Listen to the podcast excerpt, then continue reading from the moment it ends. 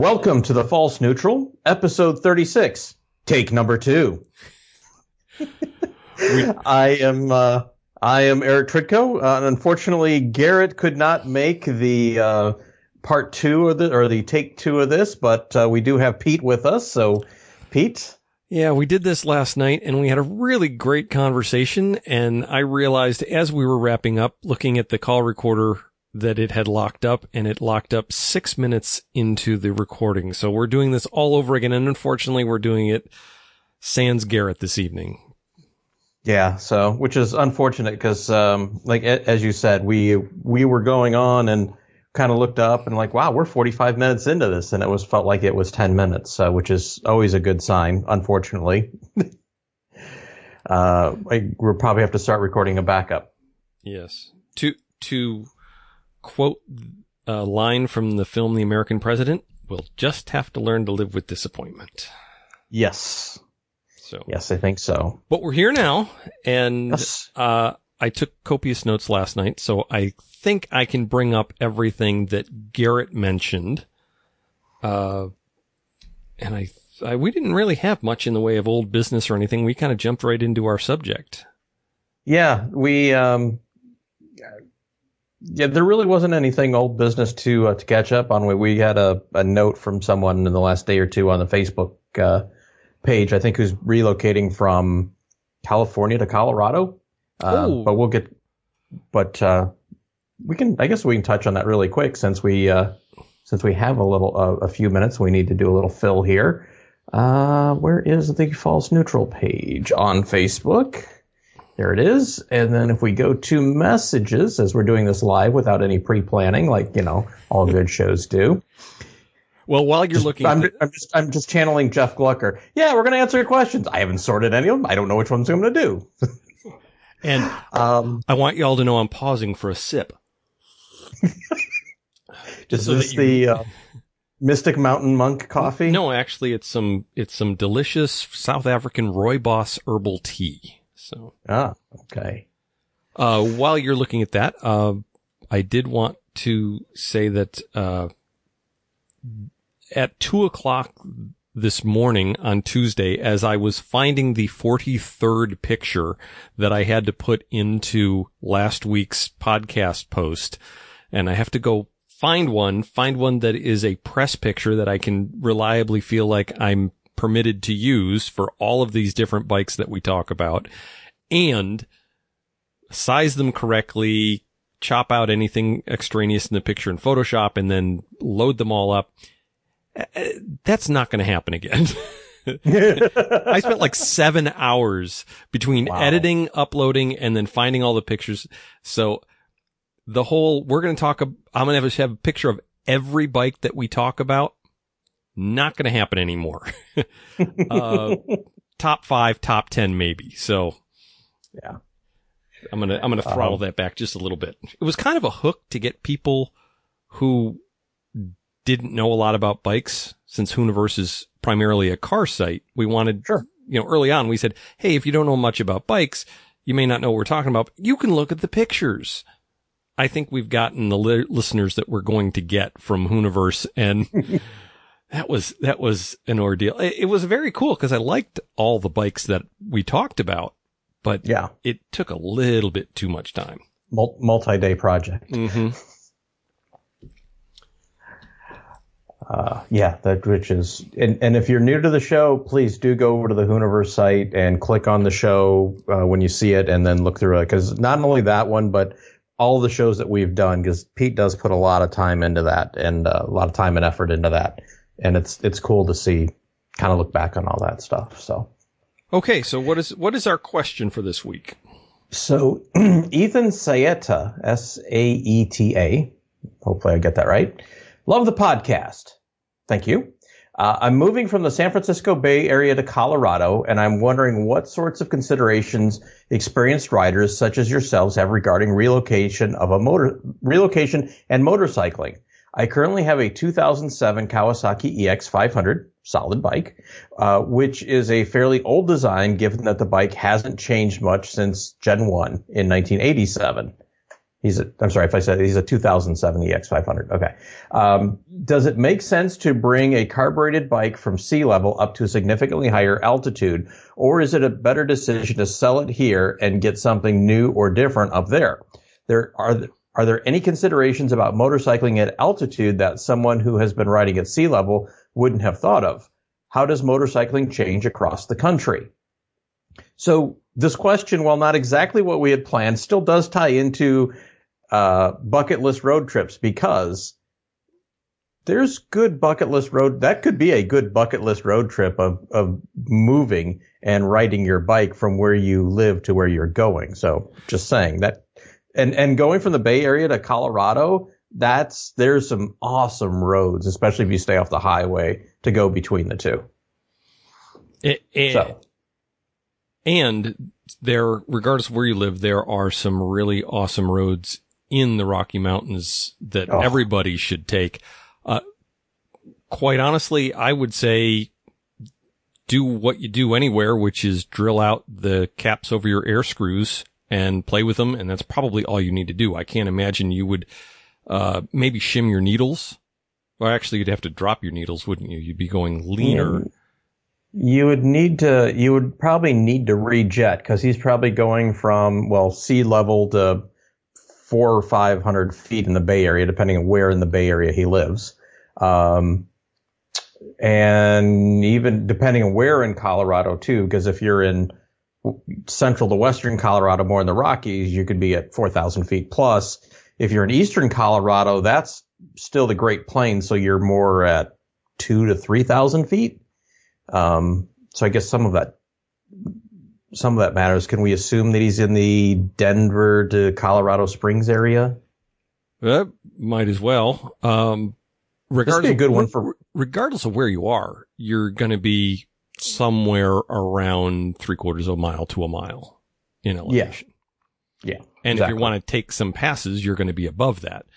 Although mm-hmm. I'm not sure if you could probably go out to a place like uh, Partzilla or something like that and look at the Kawasaki parts microfiche and find out if they had any high altitude, uh, jetting, you know, standard equipment that was different for bikes that they sold in high altitude locations.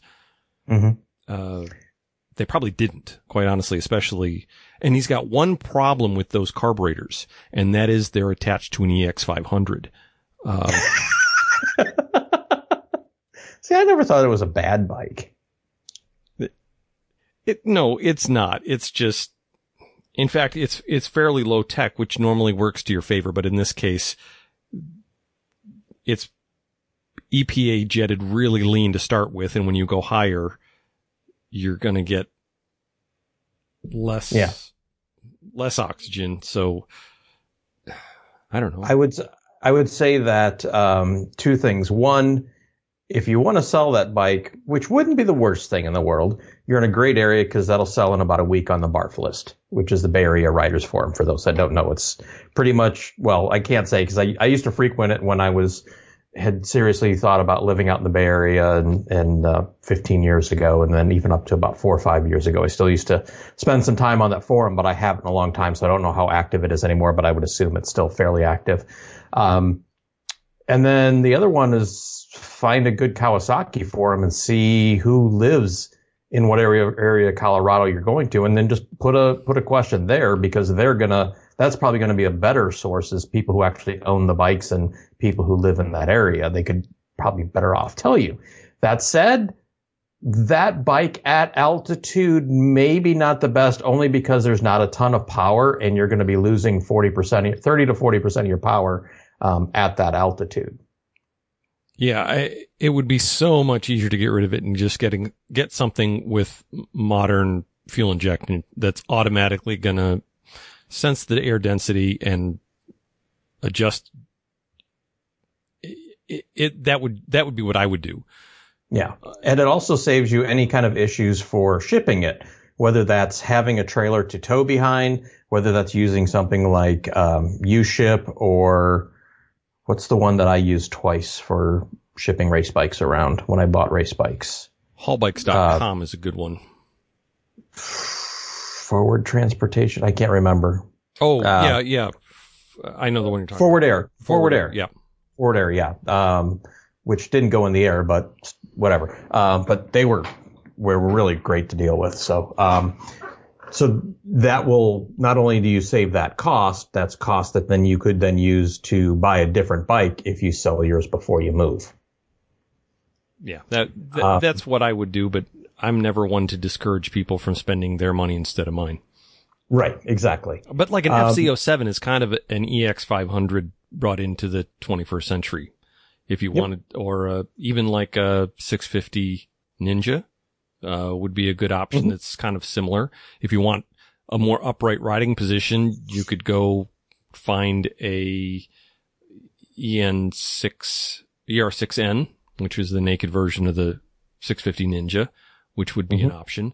And they're fortunately for people who are buying used, they're really good bikes that uh, didn't sell all that well, and they're I think their depreciation has been greater than on the 650 Ninjas of the same years. Mm-hmm.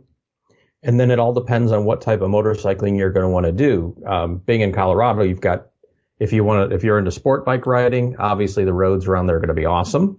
Um, and if you're interested in doing any kind of trail riding or ADV type of riding, uh, all kinds of opportunities in in, Cal- in uh, Colorado. I'm sure Rusty's probably got all kinds of information on that one. Um, the other thing that I will say that I know that you will have to think about about riding in higher altitude is changes in weather, um, and probably rapid changes in weather from and, and given that on a road you could go up two three thousand feet or down two three two or three thousand feet um, has a difference in temperature, road conditions, um, what weather. You could be on two. Well, be in the Bay Area, he, he knows that you, one side of the mountain versus the other. It's huge changes in temperature uh, or huge changes whether it could be snowing or sunshine. So um, those are some other things to think about and consider. And they do have a Rocky Mountain sub forum on advrider.com.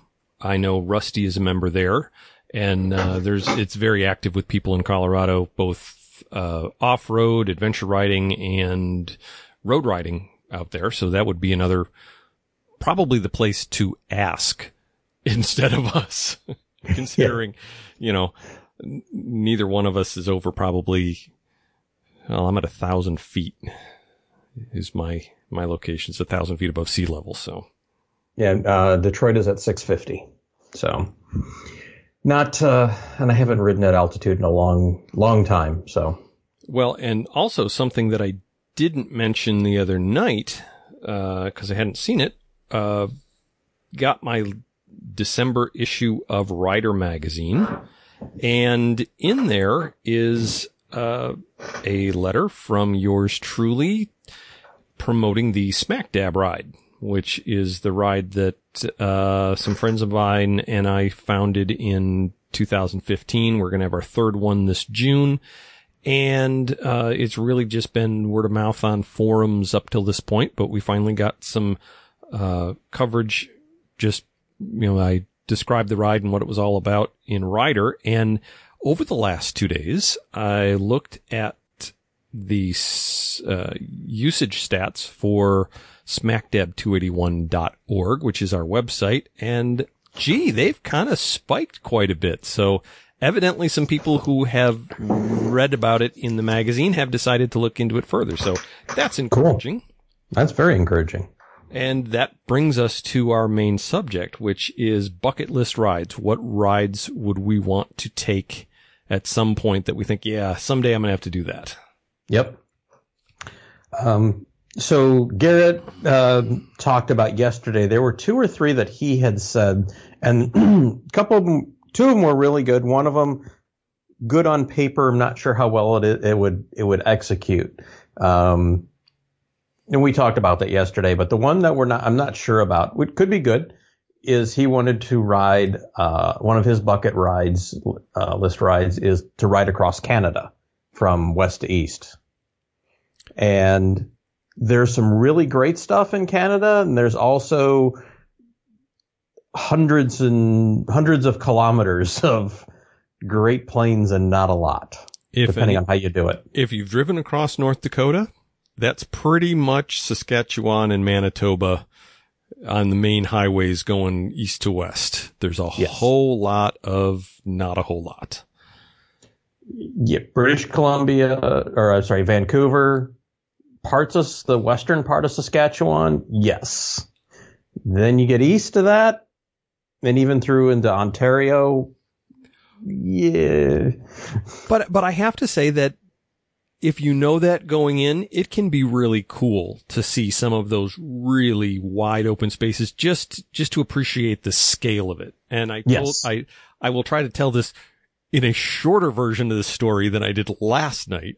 But uh my parents came out to visit me and I convinced them to drive with me from the north east corner of Nevada uh, actually Twin Falls, Idaho area, all the way down to Minden, Nevada, which is south of Carson City, Reno, Tahoe area. And it- there's just nothing in that whole trip. And my dad was like, really, really, should I do this? Okay. And I was like, no, it, it'll be worth it. It'll be worth it. And about two hours in the trip, he's like, Oh, I can't believe we're going to be doing this all day. I've seen what there is to see. There's no point in doing this. It's just going to be repetitive from here on out. And I said, yeah, but it, it really does make a difference when you do the whole trip. And he said, yeah, whatever. When we finally got there, he said, wow, I'm really glad I did that. You really can't get a feel for exactly how big this state is and how empty it is and just the awe that you feel about the scale of it when you appreciate it, you cannot appreciate that until you've actually done it yourself, no matter how familiar you are with the area and how much someone can tell you about it and how much you can compute the mileage.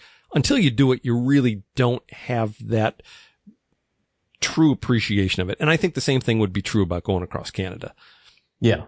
Yeah. Um, I know some people who are from the BC, Vancouver, uh, Vancouver area and they come out east to Ontario to race motorcycles and it's a long drive, they say, and then just leave it at that. Um, they usually bring the stuff out, leave it in Ontario and then store it someplace and then fly back. But Now, I, I will say that at both the western and eastern ends of Canada are some fantastic places I would love to go.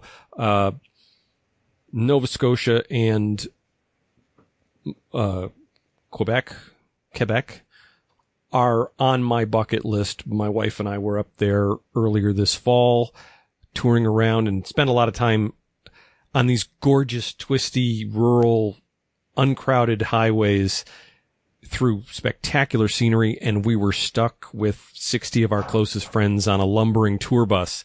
And my wife just kept looking at me going, we really should be riding this right now. Yeah. Yeah, it's um one of the uh YouTube vloggers I I watch is up in in around Montreal and doing stuff around there and really pretty where they're staying. But anyways, um one of the other rides that Garrett talked about was was another one which is a big would be a big uh big take take on and he even said it's like he can see how many people want to do it. They get about three, four hundred miles in and then like what have I gotten myself into? And that was the Transamerica um, route, which what do you say? Like 85% of it is not on paved roads or something like that. Right, right. You, you, you probably need to have something that's a street legal dual sport because there are sections that connect on public road, but pretty much all of it is, uh, something you, you need to have a real dirt bike for that you're going to be off road in some interesting terrain. And, uh, I know on ADV Rider, there's a lot of, uh, guys that do a section of it. I don't know too many people that have started out at one end and without interruption have gone the whole thing because it's a it's a big mouthful to bite off. Yeah, and and I think I've seen some stuff where some of those trails are barely trails too.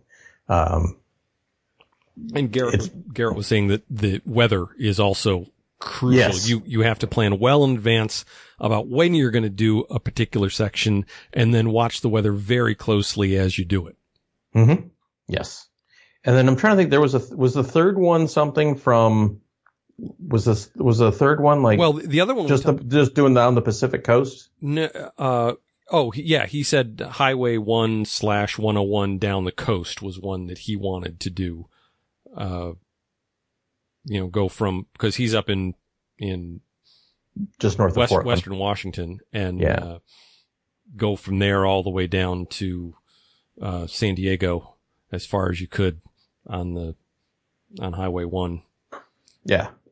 Uh, which every all the video I've seen of that is amazingly beautiful, but I've also been told that nowadays there's just so much traffic on it that you never get that opportunity to just relax. I mean, you know, uh, last weekend, Sarah and I went down to the Ozarks and just got off on some little twisty, beautifully paved, well maintained county roads and didn't see another car.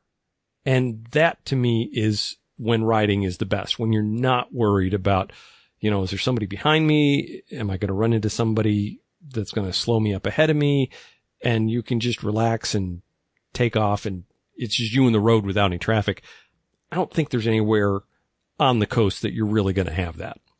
I possibly from from wherever he is down to like the kind of Sonoma Sonoma County area, you're probably good. And then south of San Jose down to Monterey, yeah, around a little south of Monterey, and then down to about Santa Barbara.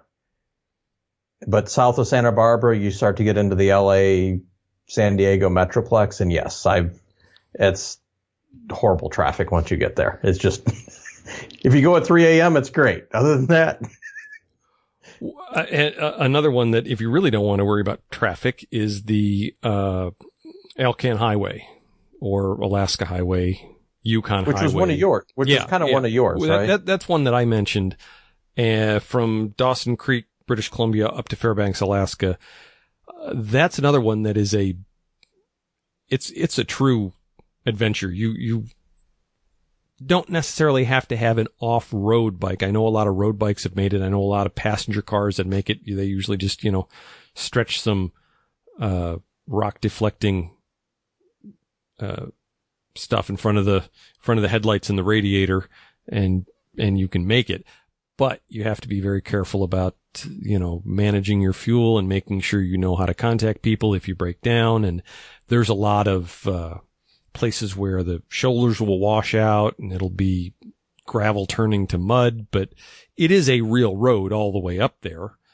But I Mhm. think that's that's probably one that is ideal for something like uh, a BMW GS or something like that, where you, Yeah. you've got a big, huge gas tank that's going to take you a long way, and everything is well tucked in because you're probably going to at least have some low speed get offs, and you want something that isn't going to get terribly damaged if if it falls over.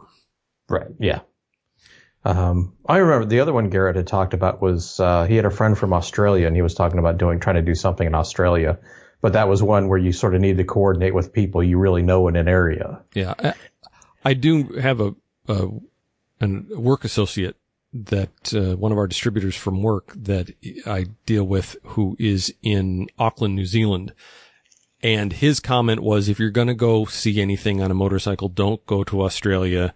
You can see what you want to see in Australia just as easily from, uh, you know, a motor coach. New Zealand is where you need to go on a motorcycle because there are Yeah. so many beautiful, rugged roads out there that would be stressful to drive around in a big vehicle, but a bike's just perfect for it.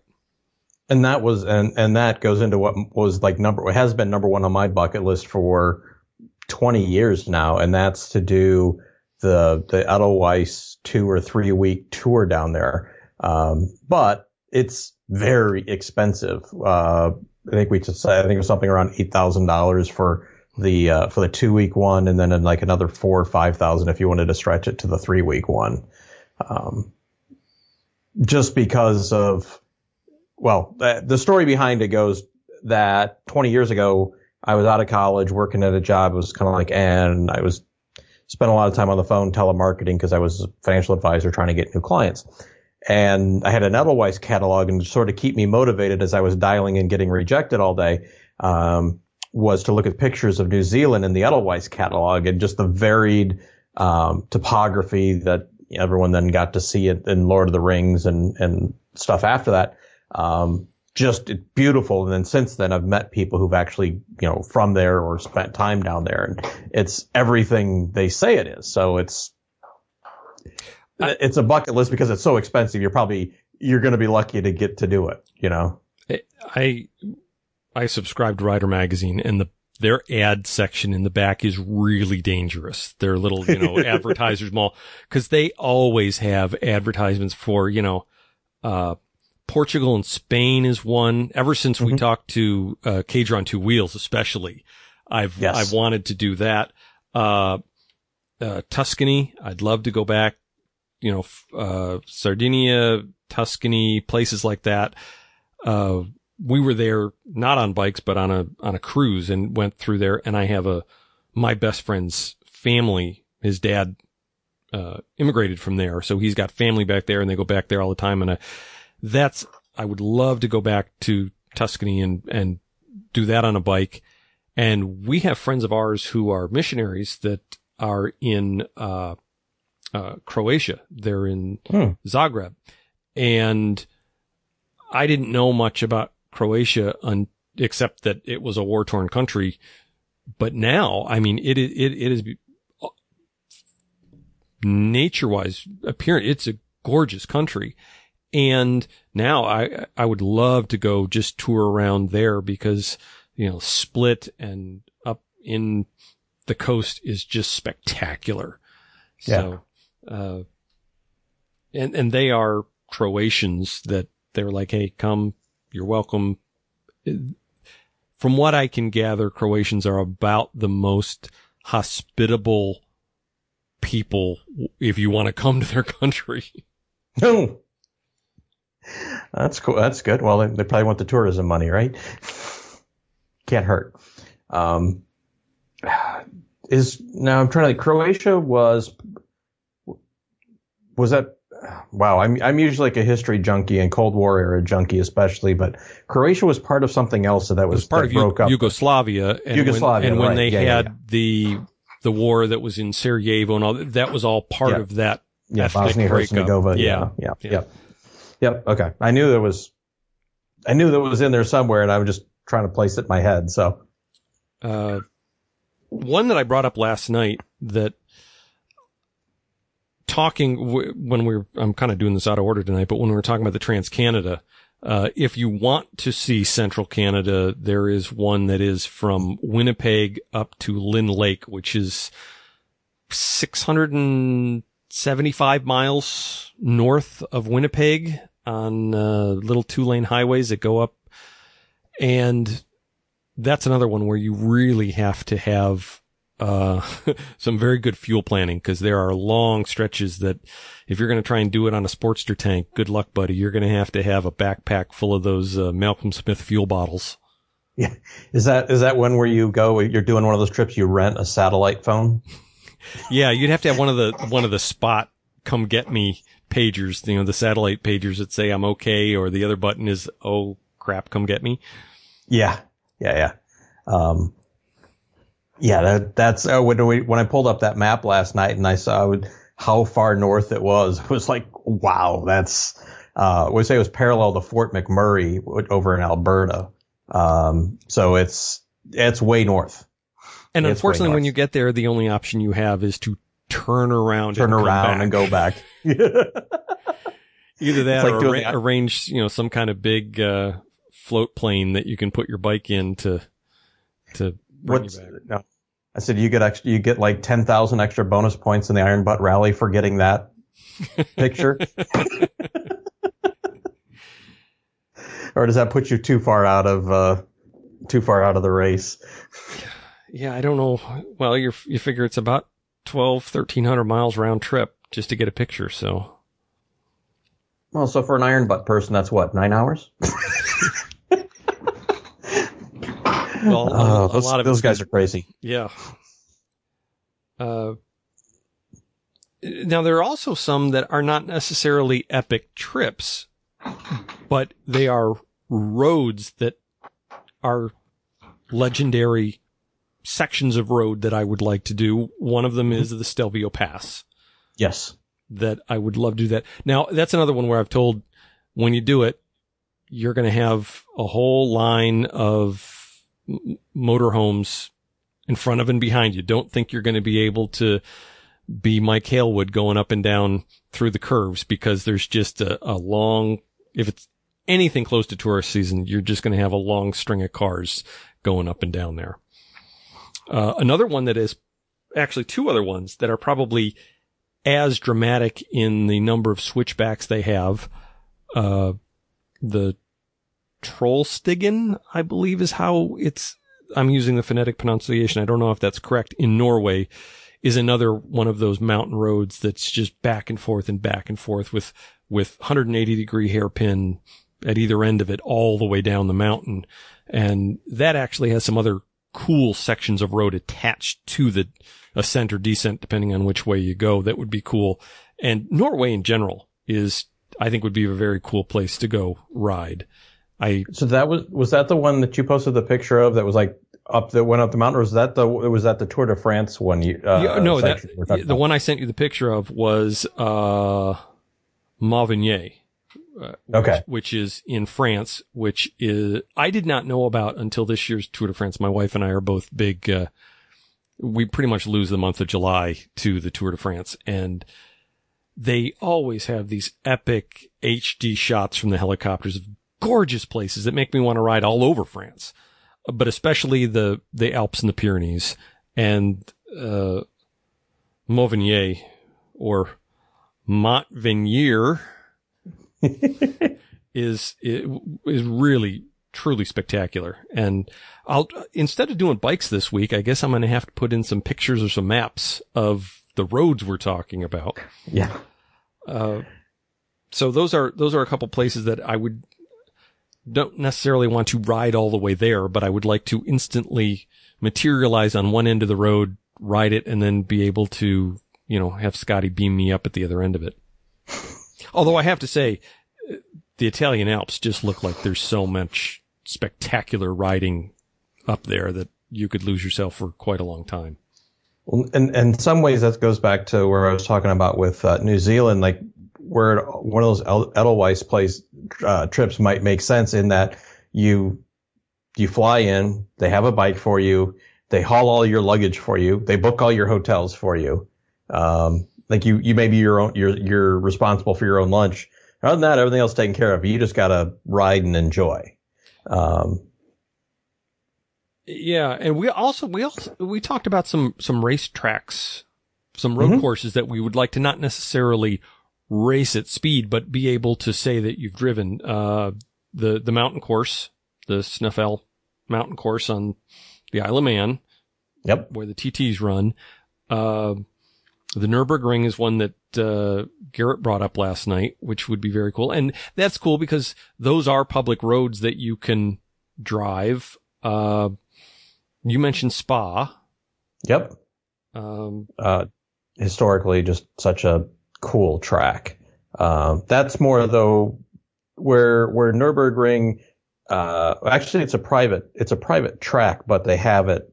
Part of their revenue is that you pay 20 euros and you do a lap kind of thing. So, but, and you don't, you're supposed to go at some kind of reasonable speed, but there's tour buses that go on it. So, right. I mean, there's everything at, at, at, any kind of speed where, where spa, you'd more have to do at least some, I would think you'd have to do some kind of track day, I think. But anyways, um, now, where is where is Le Mans Le Mans held? Le Mans, that, that's northern, on, northern. That, that's on public roads, isn't it?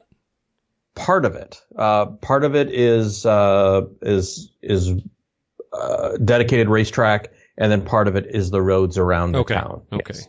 So you can drive. I think you can drive two thirds of that track if you know how to piece it together. Mm-hmm. Uh, and then the rest of it is sort of the actual, you know, actual race course itself or the official or non-public road course. I don't know how, what, what's the best way to phrase that.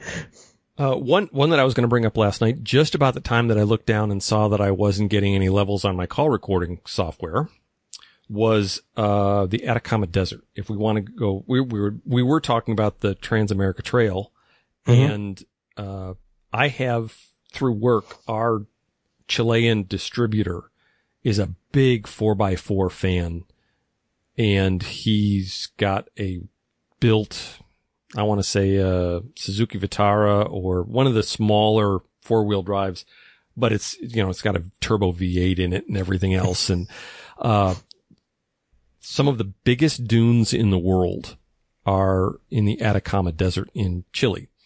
And there are places there that they get recorded rainfall once every hundred years.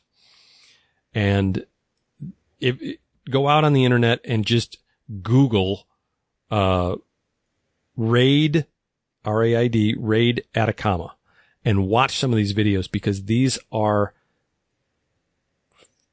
dunes the size of hundred story buildings that these are guys are going up the side and they're just pinning the throttles on these four by fours going up the sides of these things and they just keep getting steeper and steeper and steeper as they go up.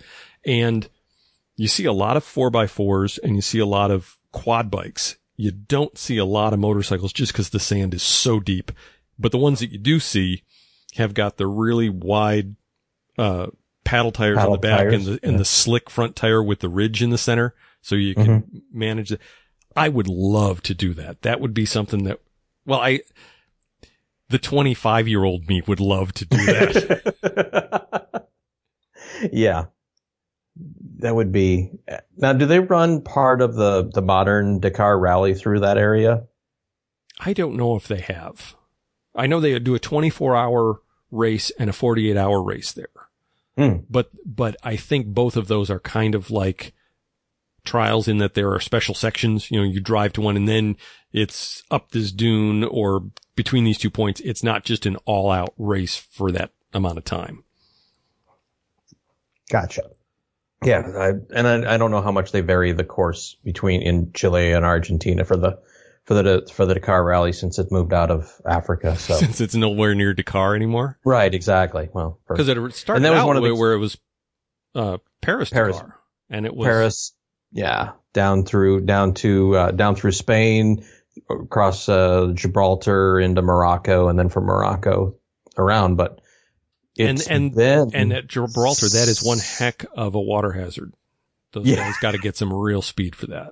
Yes, that's a it's a long jump between the and then going through the Atlas Mountains there. Um, but I think it's been six or seven years now. I want to say it was 08 was the last year that it ran in, uh, Yeah, but they had started.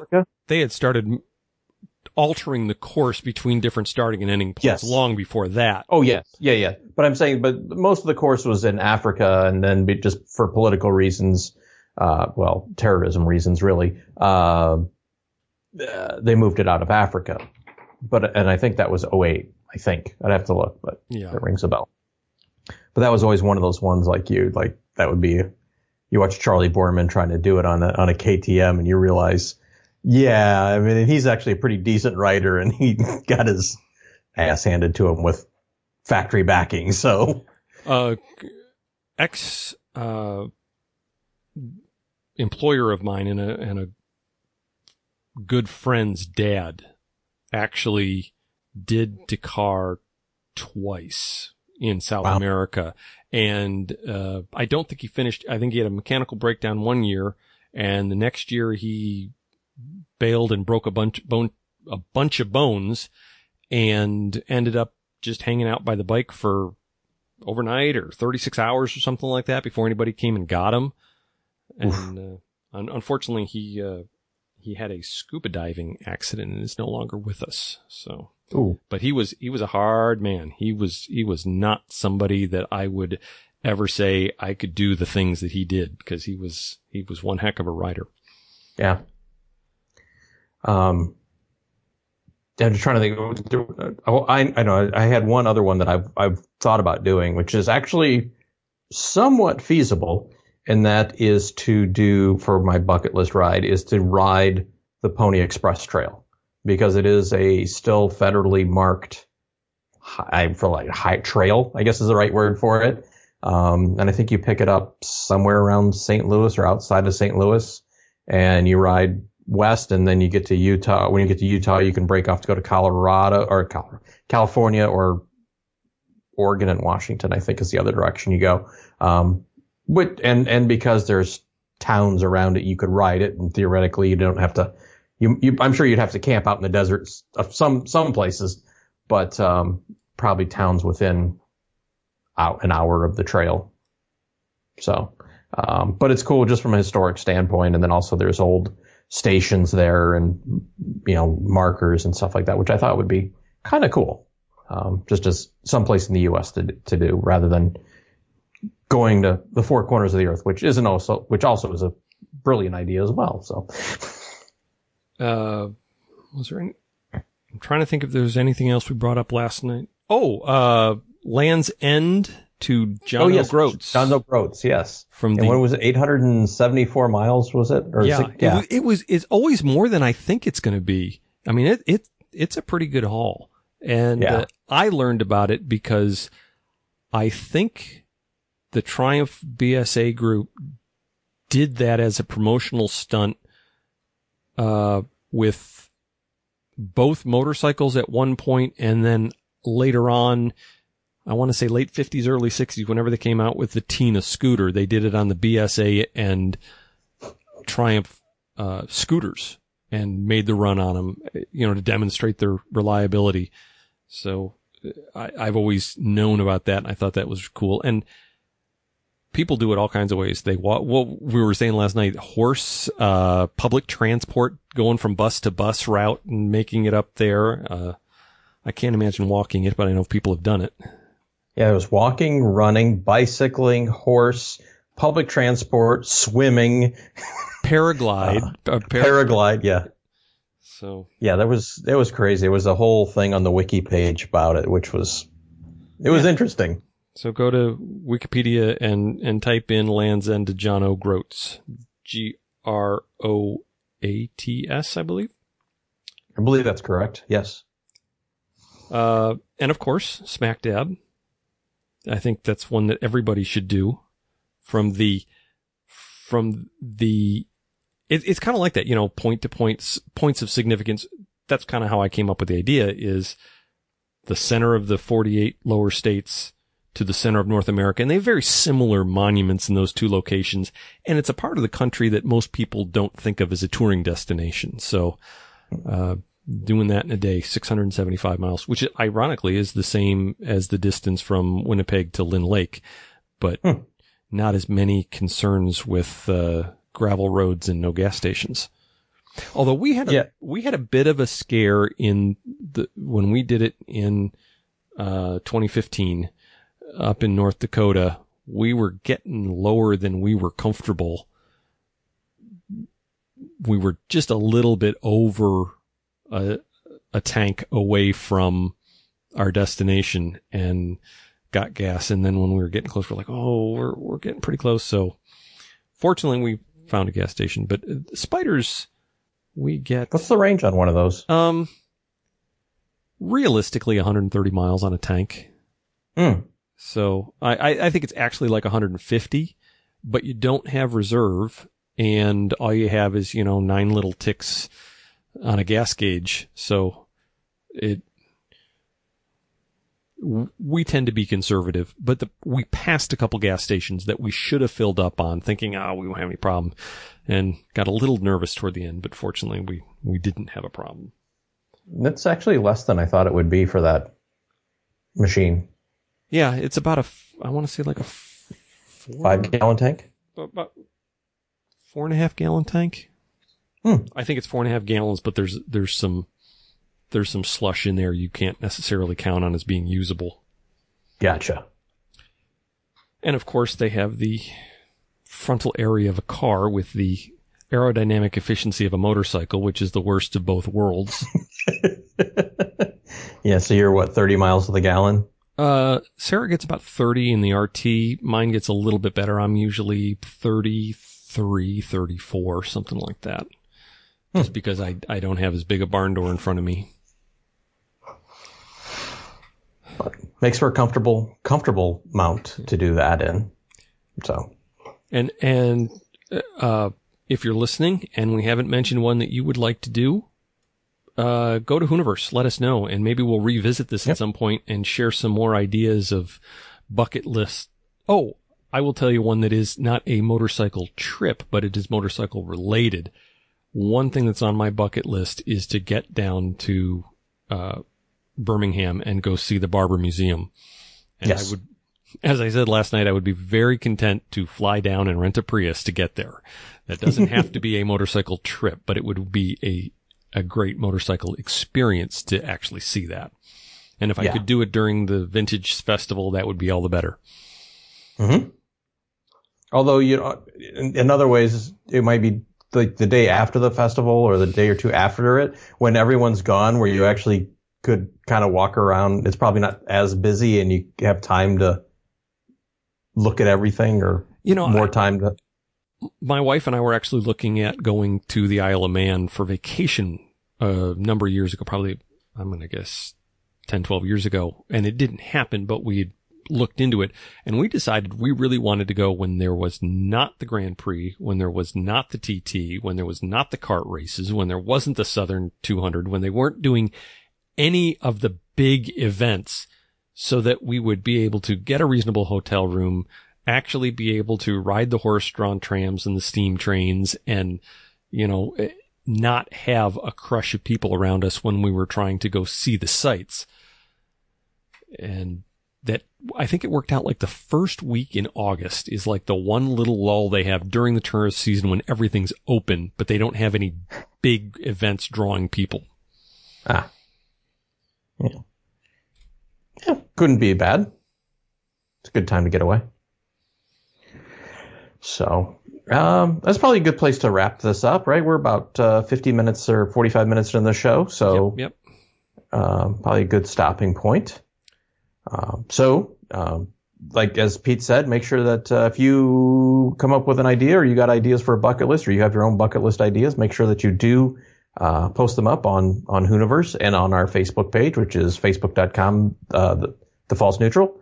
And don't forget our Twitter page, uh, also at the false neutral there as well.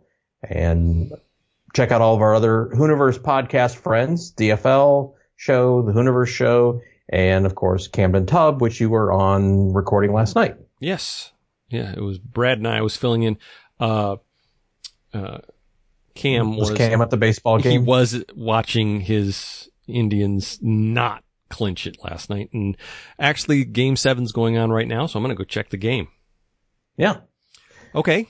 Well, thanks again. And next time, hopefully Garrett will be here with us. And, uh, we're working on a couple of guests. It has been a while since we've had any guests on. We've have some really important people that I'd like to get on, but we have to wait for their schedule. And we have some other people that uh, I just have been uh, lazy about getting back to and nailing down a date. So hopefully soon.